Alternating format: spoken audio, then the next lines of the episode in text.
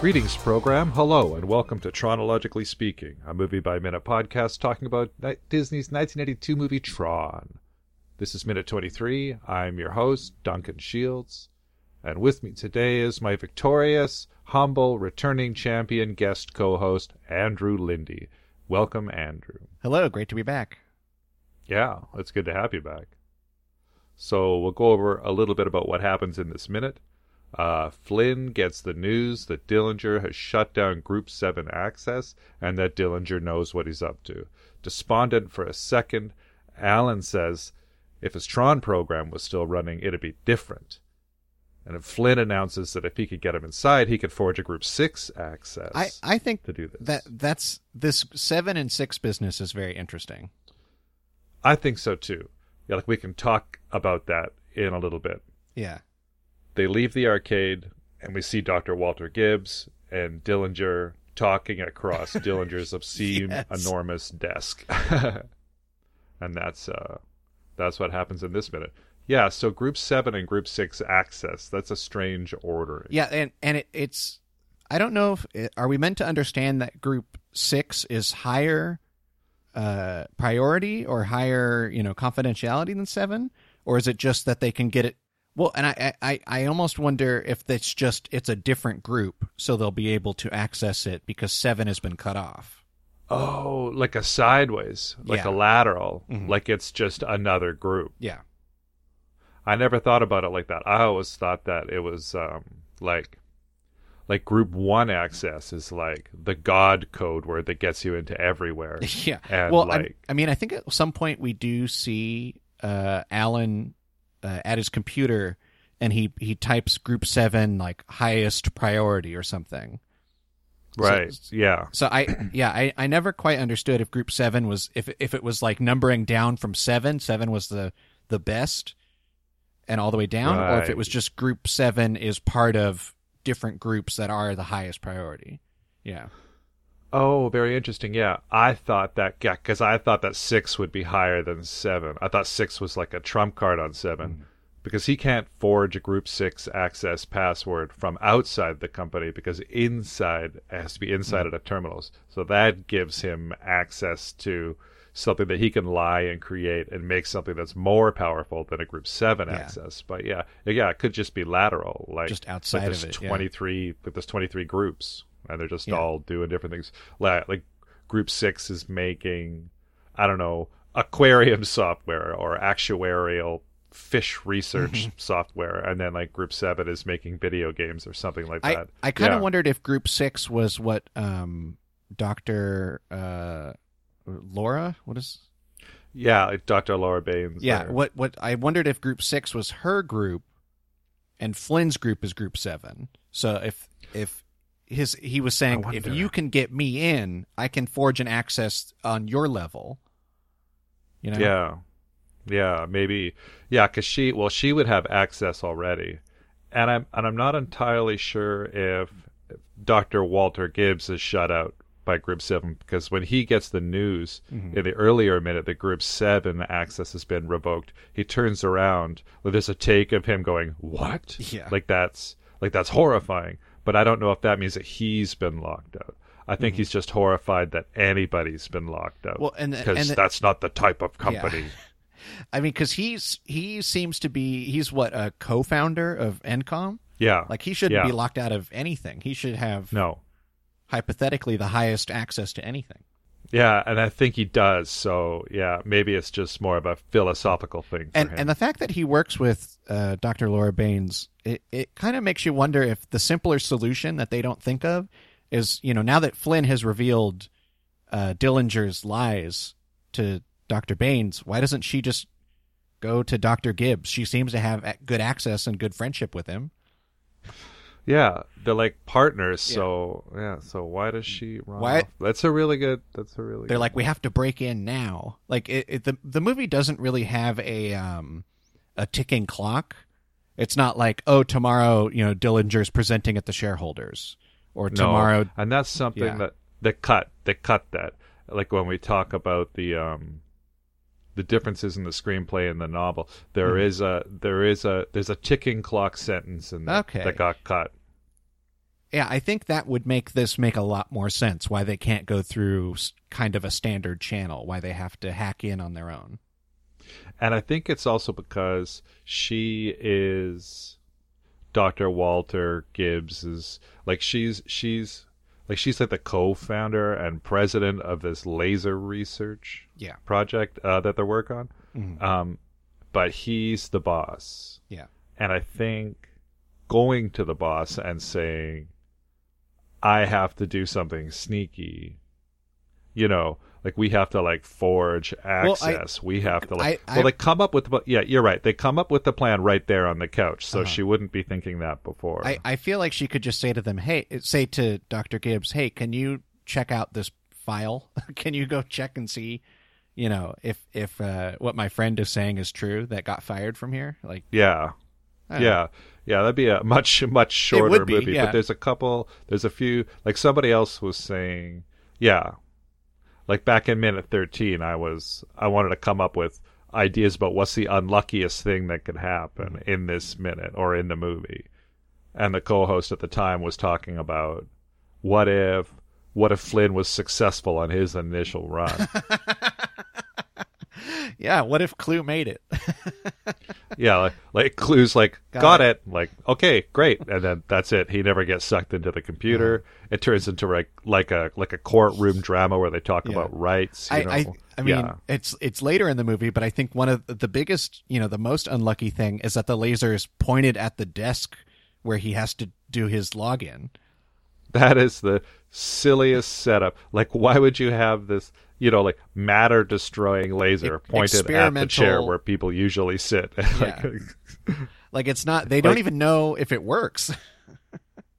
like the they make that orange uh disappear uh and then I, they never make it reappear.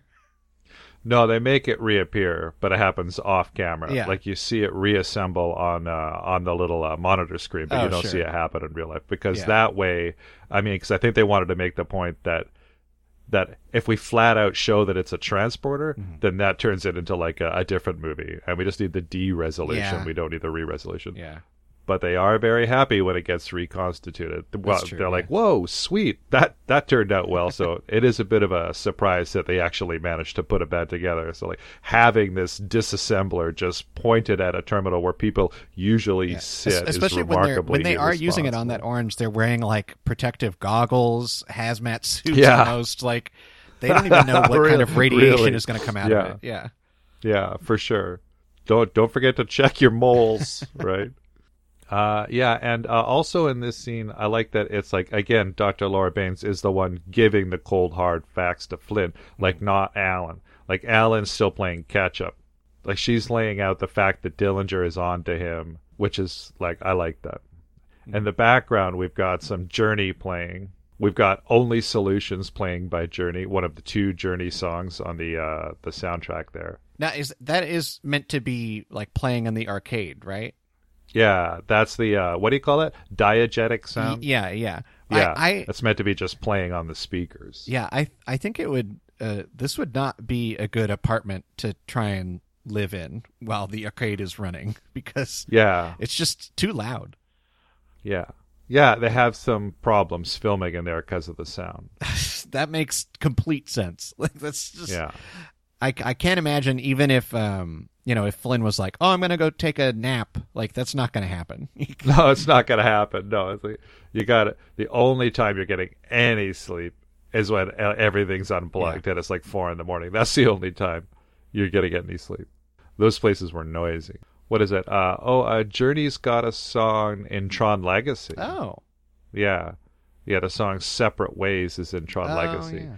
The young Sam Flynn, like he turns on the power to his uh, Mhm. father's abandoned arcade, and Separate Ways is a really like sweet Journey song. And I wish like Journey has some banger hits, like some really, really excellent, excellent songs. I wish they could have used something more iconic for this movie because the songs we get are they're both they're both a swing and a miss. Like like the other one, there's this one only solutions, and the other one's just called 1990s theme, and it's just and it's almost like improv. It's just noodling around on guitar and some drumming in the background. But there's not much going on, yeah right? That they could really, they, they could really, they were really great at concert. I hear they could really power it out. Do you remember the first concert you ever went to? Oh my goodness. Uh, I mean, I'm not very into music. I I don't know. Uh, whenever I tell people that, I think or, that is yeah, that might be the first time I've ever heard I, anybody. yeah. say Whenever I tell people that, they're life. very perplexed. They have no idea what That's I'm like- talking about. It's like somebody saying, you know, I'm really great with names, but I'm horrible with faces. Like you're like you're like what? Yeah. I didn't I didn't know I didn't know you existed. Um, but the the funny thing is, the first uh, concert that I went to was Red Hot Chili Peppers. oh right. Uh, yeah, they had- put on a good show. I had some friends who were very into them, and I was like, "Yeah, sure, I'll go." Uh, and it was a, it was we made like a whole trip out of it. It was it was fun, uh, but I I don't think of myself as a Red Hot Chili Peppers fan. sure. I just I I thought, oh, this is fun. This is a, a an exciting time. I don't know. I just don't. Uh, the the for me, I mean, I'm like a movie guy. Like I I um, Yeah. I'm very into like the minutia of movies, who makes movies, you know, all that kind of weird stuff in a in a way that I think I just can't even do any of that for like music. Like if, if any music I knowledge, eh, not any music knowledge that I have comes from movies. Yeah, for sure. I can dig that. It's like uh like I can see like I can't like with me in sports, like when people talk Hmm. about how oh the legendary running back John McManus from the from the 1987 lineup for half a year of the Chicago you know Jets or whatever. I just I'm just I shouldn't improv this kind of stuff because Yeah, obviously I have you know, no idea what the heck I'm you- you- talking about. How how little I know about sports, eh, all that sounded right to me. Yeah. And it's yeah, but it's like like if somebody like I can't remember what I had for breakfast yesterday, but if you want to talk about like that obscure role, like oh, did you ever see Jodie Foster in Candle Shoe? Yeah. you know, or like whatever. oh yeah, oh, that was very. It was 1976. It almost didn't get made because that particular production company was going through financial troubles, and this actor got switched at the last minute. Like I can, like I can do that for days. yeah. I can do that for days. But so if you sort of look at it like that, then like some people have just uh, what uh, whatever sucked you in in the first place of that particular thing is just like I imagine the concert was fun because you went with a group of friends, right? Uh, yeah, yeah, totally. Uh, and then I think uh, that might be the only concert I've been to. oh wow, think- real wild. Yeah, don't I remember really- not yeah. liking. I remember going to concerts and being disappointed because I wanted what was on the CD. Ah, yeah. Mhm. and the live version was different and i would Mm-hmm. often be disappointed so i was kind of off concerts for a long time until i was living in i was living in scotland for a while and a friend of mine there just like went to concerts like weekly yeah, like oh you gotta come i was like ah. and then i sort of like got into it once i sort of realized that like, oh it's supposed to be different like it's not a disappointing thing Yeah, I th- I think if I went um the the closest thing that I've been to recently, it wasn't a concert, but it, it I mean it had the kind of the air of it is uh there's this thing called emo night. Have you heard of it? emo emote E- e- night emo night. Like No. like the music emo emo yeah yeah yeah Yeah, it's a it's a thing they do it in um around LA and I think they do they have one that they do in New York sometimes where So they just just like- play there's like a whole bunch of smashing pumpkins and stuff Yeah, I, I don't even think it's Smashing Pumpkins. It's more like My Chemical Romance and uh, oh i see yeah all that kind of stuff. But um, they just play it. I it, I think it, they did have some live, but it was not. It was like a cover band. Like it wasn't the actual Okay. Yeah. So I, I I I was I had fun there because I recognized a lot of the songs. I I think you Yeah. can't like I I can't get through. You know I can't say I don't know all music. I I've heard music in my life, so Sure. I'm like, oh, I sure recognize that. sure sure sure. So so it's you kind of like, ears oh, that, right yeah. I was like, oh, okay, that's that's kind of cool that they they did a and and I I can get into like a live performance, like um, it- it's just the the way it was staged and the way it, I was like, oh, this is very interesting what they're doing here. Yeah, yeah. They're just trying to get like this this crowd really hyped on music from like their teenage years, you know. yeah. We have a lot of that here too. We have a lot of '80s nights Mhm. and uh, and like a music uh, '90s nights. it's always it's interesting to me when people talk about oh the music that was popular when I was a teen. Uh, that's the good stuff, but everything else is is garbage. I'm like, nah, ah, I don't know. I don't think that's true. You know, It's, like it's the same. People, because I have a lot of like I, I think yeah. people are the same with like TV shows. They're like, oh, TV. When I was a kid, oh, there- it was great. Oh, what is what are all these shows now? Yeah, It's and they're talking about Leave It to Beaver, or they're talking about Yeah. like like Hogan's Heroes or something. You're like Gilligan's yeah, yeah. Island. It's The like Gilligan's okay. Island, yeah. Like, why can't they make good TV like that anymore? Like, Uh-huh. like, uh, yeah, wow, no, like, go back and watch it. It's really bad. But I guess you're you're laughing at anything when you're seven. So, Uh-huh. all right. I also like in this minute that Flynn, when he gets the news that Dillinger is onto him, Mhm. he just he folds. He's like, well, that's it then. You know, Dillinger and the MCP are gonna run things from on high. Mm-hmm. Shoot, I'm boned. You know, he just like he just like gives up, and that's it. The end. He just go back to like running the arcade into the ground in 1986 Yeah. before doing before doing something else. What else do you think Flynn would do if he didn't if he didn't do this? Huh. Like if he didn't like if this failed, Yeah. let's say they went to Encom, they didn't get caught, but they also didn't find their their objective, and then in the morning they were like, "Well, shoot, what else do you think Well- Flynn would do?" I, I almost think I mean maybe he would he would ride the arcade out, but then like you said, it would it would end up you know not making enough money, and he would have to close it down. But but I almost think you know uh, why doesn't he try and go to another company with his ideas with his programming? I I wonder if um, Dillinger didn't you know send out some kind of memo to every other company saying like oh this guy is bad or you know he's Yeah. not he's not all that he says he is because I would almost hope kind of like like you'll Yeah. Never work in this town again kind of thing. I because I almost hope that he would find a way to even if it took him you know a couple of years, find a way to get into another big name uh, company, and you know show show them that he's he can do what everything that he says he can do. Yeah, Hmm. yeah, But that, that's that would be. one. Yeah, that's kind of the long tail where he's just kind of he he bums around for five years or so until finally he gets you know the starter position uh, at some kind of one of these companies, and then he can show them what he's got. Yeah, it's interesting because I was like, I was thinking about like, like I don't know if he's like a limitless potential kind of Hmm. guy, or if he would just end up like surfing on the coast for a few years while you know being a server or something like that. Like it's. I- sort of like he's Yeah. he's sort of a Ferris Bueller kind of character, Hmm. sort of. I, I think I mean if you if you take into account kind of what we see here and kind of what's in Tron Legacy, I think he is a limitless potential kind of guy. He's a Yeah. big idea kind of Yeah. guy.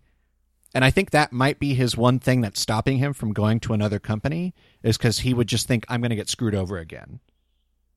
He might be that kind of yeah like he would be shy of ever going back to another corporation because of how Hmm. they got treated by Encom. He might be like, "Yep, forget it. Unless I start my own company, Yeah. I'm like I'm like I'm never working for the man again." Because that would be like that's how you get boned. Yeah, I could see that. I could see that. he would keep asking uh, Lora and Alan for money. He'd be Yeah. like, come on, another Hey, another guys. five thousand dollars, and I can start this business and really take off.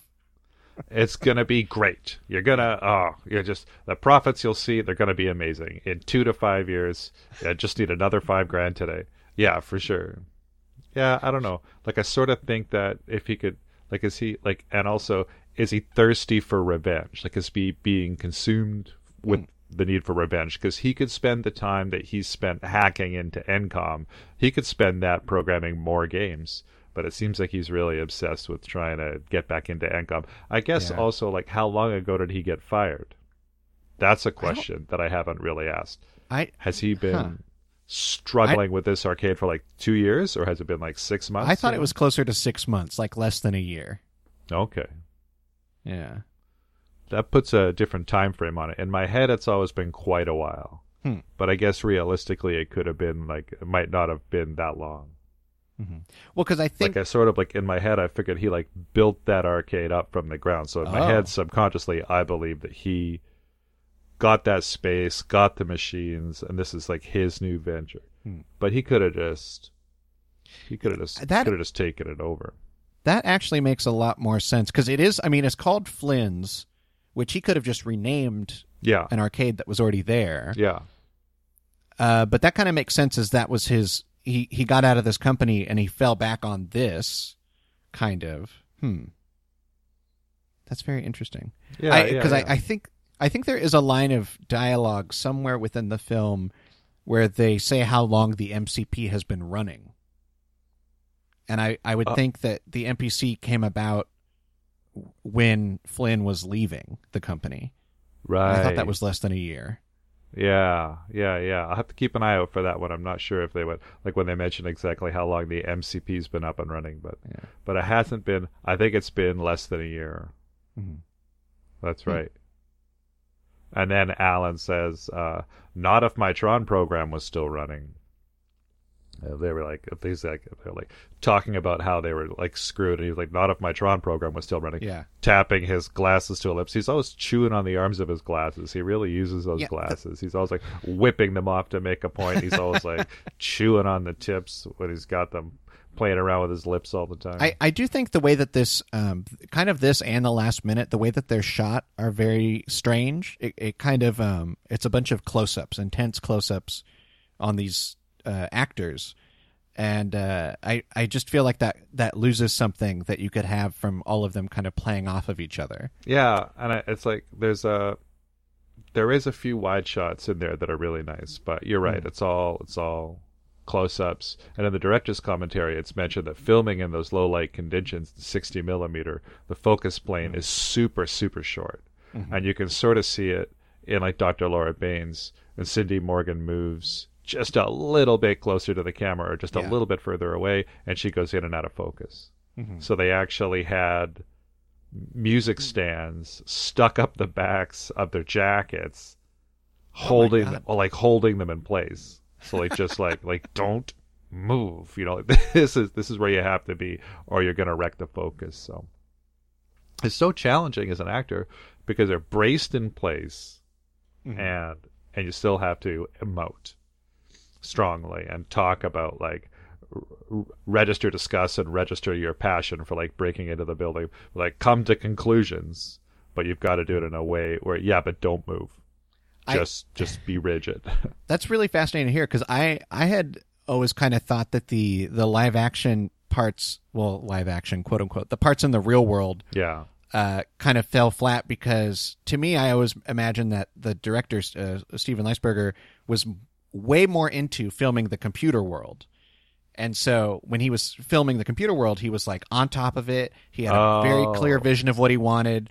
But then when it came to filming the real world, he kind of didn't quite know how to stage those. He was kind of, you know, you know, set people up, but didn't know how to how to shoot their reaction. So that's well That was it's kinda uh, how I- it's I read it. possible yeah, it's possible like he wasn't uh, a like super experienced director in terms of live action because he owned Yeah. an, anima- an animation Mhm. company and then he got the the moment to do this because he was so passionate he got the chance to direct this and i'm sure he had a lot of help but yeah it, it'd be it'd be easy to see that all the live action stuff is second unit or some sort of you know like he just kind of best guessed his way through it Yeah. and it was really really into that well because i think well i think a lot more planning went into the inside the computer world yes, stuff.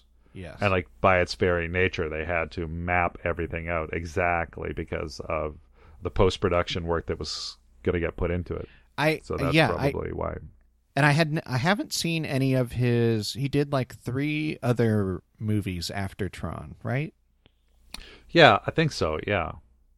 Yeah, I and I haven't seen any of those. There's I think there's a John Cusack movie in there that I may have seen part of on TV once, but but yeah, I I just wondered if that you know if if any of those have the what I would think of as the similar problems to these live action shots of Tron where it's kind of the staging seems a little off. yeah. Yeah i wonder. I'm gonna look him up right now. We'll see. That's cardinal sin but i'm curious.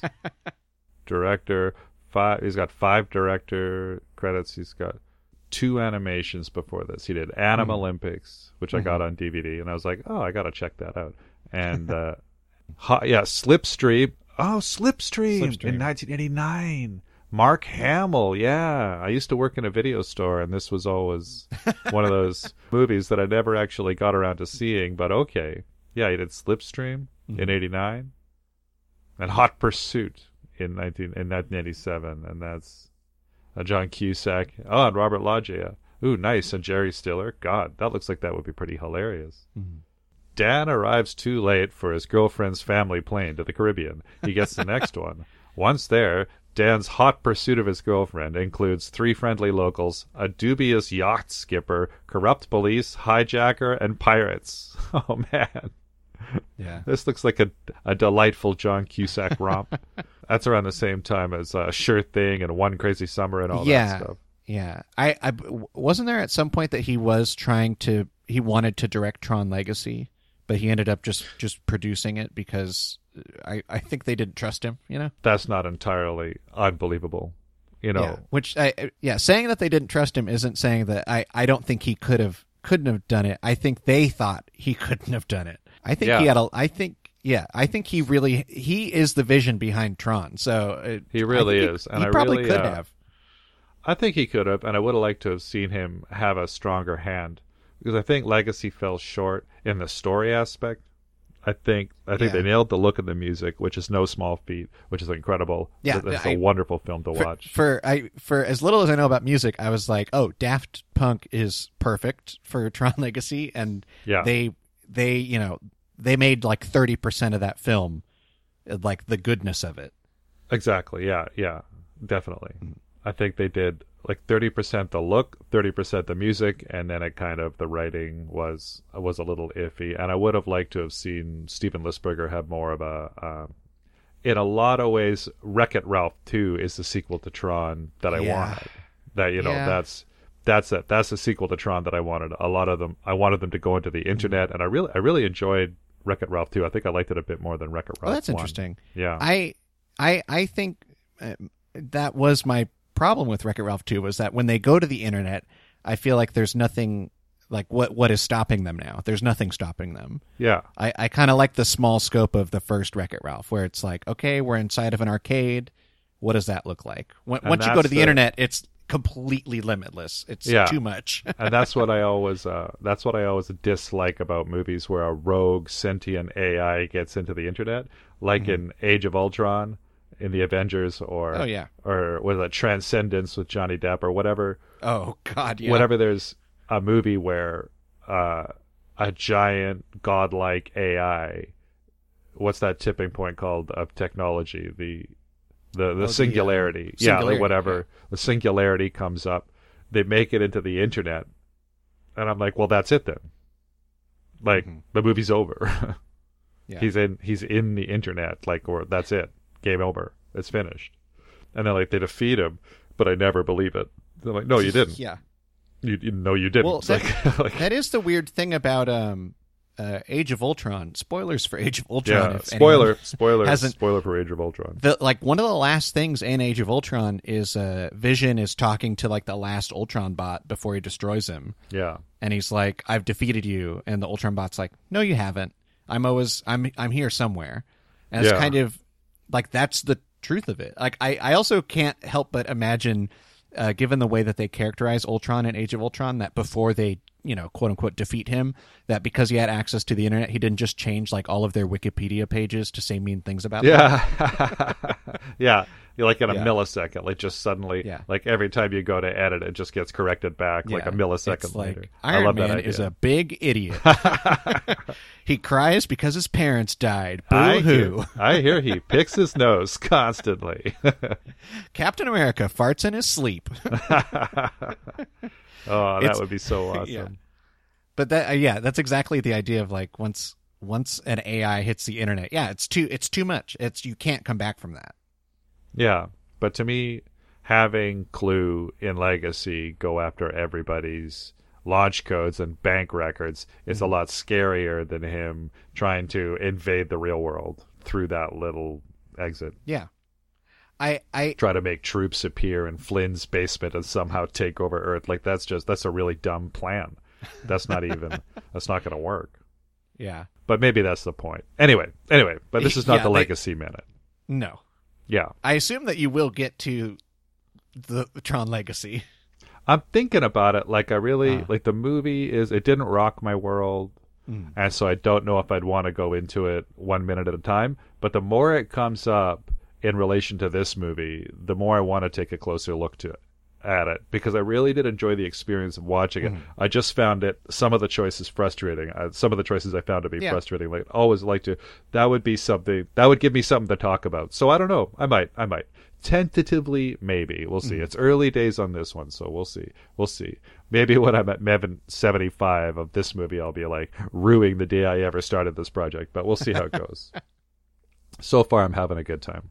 So anyway, they all have a wonderful hey wait a minute moment. Like a, it's like a doctor who or star trek where they're just like there's no way they could get past those shields unless you know like and, Yeah. uh, and then like a stream of like you know technical whatever falls out. Like what are those moments? Or yeah, it's very believable. It's the the moment when a character says something and another character goes, "Wait a minute, what did you say?" yeah yes. Say that again. Yeah. all i said was the sun comes up in the morning ah morning yes yes morning morning day won't be till six o'clock yeah yeah. yeah, like one of those. Uh, yeah, and then Flynn manages to. He says they could forge a Group Six access from inside Encom, as we're saying. So I thought that meant that six is higher than seven, which I guess would mean that Dillinger must have a Group Two access and or a Group One access if we're going by that logic. But but and I guess Doctor Walter Gibbs too. No, I wonder if uh, if uh, whatever Dillinger has access to is all through the MCP. Yeah, if he's, if he's kind it of he's like going it. outside of he's going outside of the access groups altogether. Yeah, I he's think kind so. of like yeah, going straight to the source. yeah, he's kind of got a god mode kind of thing happening over there. It'd be wild if you could have that sort of access to your own in your own life in the real world. There's a movie coming out soon. Well, not soon. It's in a little while. Well, at the time of this recording, it's not coming out till next year. It's got Ryan Reynolds in it, where he's a NPC in a video game. Oh, I kind of heard about And, uh, that. Yeah, and he doesn't know it. And then one day he finds out, like he's like an NPC in Grand Theft Auto or something like that. So he just, in his mind, he just lives in a really violent world. But he's like, wait a second, this is a video game. So I assume, I assume he has, he gets access to programmer powers and cheat codes and stuff like that. That's interesting because I it, it- just thinking about that now. That kind of reminds me of um, I don't know if you follow comics at all. Oh, I do. There's yeah. that character uh, Gwenpool, right? yeah, for sure. Where uh, she wasn't her origin that she was like just a, a random character in a comic, and then she realizes, wait, I'm in a comic book. If I put Yeah. on a costume, I can't die. That's right. That's right. That's right. So yeah, Yeah. she's very meta. I love that. I love the way they did that. Like it was like because what was it?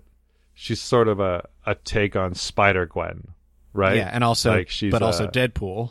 but also That's- Deadpool, and that's I love her yeah. like her costume. I've seen a lot of people cosplaying as her at Mm-hmm. cons, and it's such a cool costume, such a bold costume. Yeah. But uh, it makes me wonder what like like what would cheat codes look like in our lives, you know? Hmm. Well, when you start talking about cheat codes in the real life, then you're talking about the Matrix. you got to go find yeah, you're talking. you got to go find a payphone and and uh, put in the right number, and then they'll take you. They'll give you the ability to know kung fu. I saw a comic recently that was like you know like the little silicate gel packs Uh-huh. that Oh, come yeah, in, yeah. uh, like do not eat. It says on it, and then someone says, "Oh, I wonder what happens if you if you do." And he, he eats it, and then he wakes up, and ah, you've gotten past the simulation. Welcome to the real Yeah. world. Like like that's the key. Uh-huh. but I know in the in the cartoon Tron Uprising, Yeah. there was a character that was an investigator, and he had cheat codes oh. like he was modeled to look kind of a little bit like Carl Sagan, which I really liked. And he would, uh, and he could sort of look somewhere, and then like footprints would show up on the ground. Oh. Yeah, right. Or or he could get like past security very easily because he had all these uh, sort of cheat codes that he had. Like he was like a security program, and I just. I just conceptually I cannot get enough of that, and I'd like to see more of that. I really hope they make more Tron properties, I- movies, TV shows, whatever. Yeah, I never watched uh, Tron Uprising, but I, I always thought it sounded like a really neat, like the look of it was really cool. That's uh, fantastic. for animation. Yeah, and then isn't um doesn't Paul Reubens play like the Michael Sheen character from Legacy? I think he does. Yeah. Yeah, which is uh, you know, uh, Paul Reubens is in Dunston checks in. Oh, is I've he? I- Oh, fantastic. Yeah, I've got to. I, I've always got to keep an eye out for, you know, whenever someone from my my movie by minute is in some other thing. Yeah, definitely. I love Yeah. it. Like I love it when he shows up as I'm like, oh, good. Like he was. I liked him in. What was that? I think it was the Johnny Depp movie where he was the coke dealer. Oh my was it just called Blow? I think it was just called Blow. I've I've never seen Blow, but yeah, like Paul Reubens plays a drug dealer on the West Coast selling ton, like, tons and tons of weed, and he ends up hook, hook, uh, hooking up with Johnny Depp, and Johnny Depp it gets this call like that's the stepping stone that Johnny Depp uses to get higher up in the drug lord food chain or whatever. Oh but Paul Reubens plays this awesome drug dealer character, very flamboyant, and he's called Derek Foreal. that's his character's name, Derek Foreal. I'm like, Uh-huh. oh, that's just like the best character name. Anyway, I like in this minute that it's Dr. Lora Baines who says, "Shall we dance?" and dangles up the car keys. Yeah, Like she's the one who says, "How about right now?" You know, like let's go. Mm. And it's another nod to her capability. Like, and she's driving. well, and then Like, and like mo- in movies, they usually it's always the dudes who drive. But well, and that's her van, right? We see in a in an earlier minute, she's the one who drives up with Alan to the arcade. I believe. yeah, but it van. says uh it says Encom on this. Well, yeah, she, but it's her her personal use van or whatever you want to call it, like work, her work van. Yeah, sure. I I imagine it was just like fifty Encom vans downstairs, and they could just go punch in your code and and just drive one. The van, I thought I was like, this is so big. Is this meant to, like, are they, you know, like moving their computer servers from like place to place? Yeah, Like, why? Yeah, yeah. Why would they it's, have? it's almost like that kind of a van. Well, I, I sort of thought that because of the laser project, Hmm. that it might have been based on another type of corporation that has their fingers in a lot of pies, Mm-hmm. which I think lends more credence to your idea of Group Seven and Group Six. There's like 28 groups, Yeah. and it's like it's not a hierarchical ladder at all. It's just there's just a bunch of groups. So I Mhm. think that the computer games one w- wouldn't need a big black van, but the laser project one might if they could bring in like a cooling plant or something like that with Yeah. huge pieces. Uh, so the differences in the novel and the screenplay. The novel, yeah, not much of a difference. In the screenplay, there's a little. Oh yeah, this is the ticking clock thing we were talking about Mm-hmm. in the screenplay after Dr. Lora Baines says that Dillinger is on to Flynn, Flynn says, Boy, I bet I know who's working late tonight. And Alan's like, Dillinger? And Flynn says, Yeah. Trying to find the file and erase it. Once that's oh. gone, nothing can stop him. Just Eddie and his master control program, running things from on high. Just an echo of the line that made it into the Yeah. film. But then Dr. Lora Baines says, Don't even say that. You've got to find that file before he does. And then Flynn says, Well, not much chance of that now. The MCP can just slip it into another system as soon as it locates it. And that's when Alan says, Not if my Tron program was running. And then we get back to the scene as it plays out. So there's this inference that, like, li- yeah, like Dillinger's hunting for it right now. Like we have to get there right now, racing to it Yeah. and race him. That actually, I, I like that a lot because uh, you would think, why wouldn't he delete it before? But I think Dillinger wouldn't think to delete that until it became a problem. And it became a problem when he realized that Flynn is trying to break in from the outside. yeah, So that's that's kind of a good line of, of thinking. That's, that's yeah. I, like wonder if. I don't know why I don't know why they cut that, Hmm. but they had to they had to shoot this scene twice to change some dialogue. So I wonder if that was one of the things that got cut out. Because right now it seems kind of like impulsive. You know, Hmm. They're like, "Hey, I'm not doing anything right now. Let's drive to Encom." Mhm. you know. I guess that takes us up to the end of minute 23. Mhm. Do you want to go over where people can find you if they want to hear more of you? Uh, yes, as I hinted at, I am the host of Dunston Checks In, uh, the podcast that breaks down the 1996 ape film Dunston Checks In minute by minute, and we pair each minute with another feature film. Uh, that's that's just for fun because sometimes watching a minute of Dunston Checks In is uh, torturous, and rather just watch another movie entirely. And and uh, but it, it makes some fun you know, there's some fun comparisons in there. Uh, so you can you can find that on uh, any podcast app that you like to use, uh, or at benviewnetwork.com slash Dunston. Uh, and then I do some other podcasts. Uh, Nothing New, a remake podcast. Uh, my co-host and I talk about film remakes once a month. Check that out, benvnetwork.com slash nothing new. And then another show that I do is called It's On My List. Uh, it's me and five friends get together and talk about movies that people say you should see. Uh, you can find that at itsonmylistpod.com. And you can find me on Twitter and Instagram at Podcaster Andrew.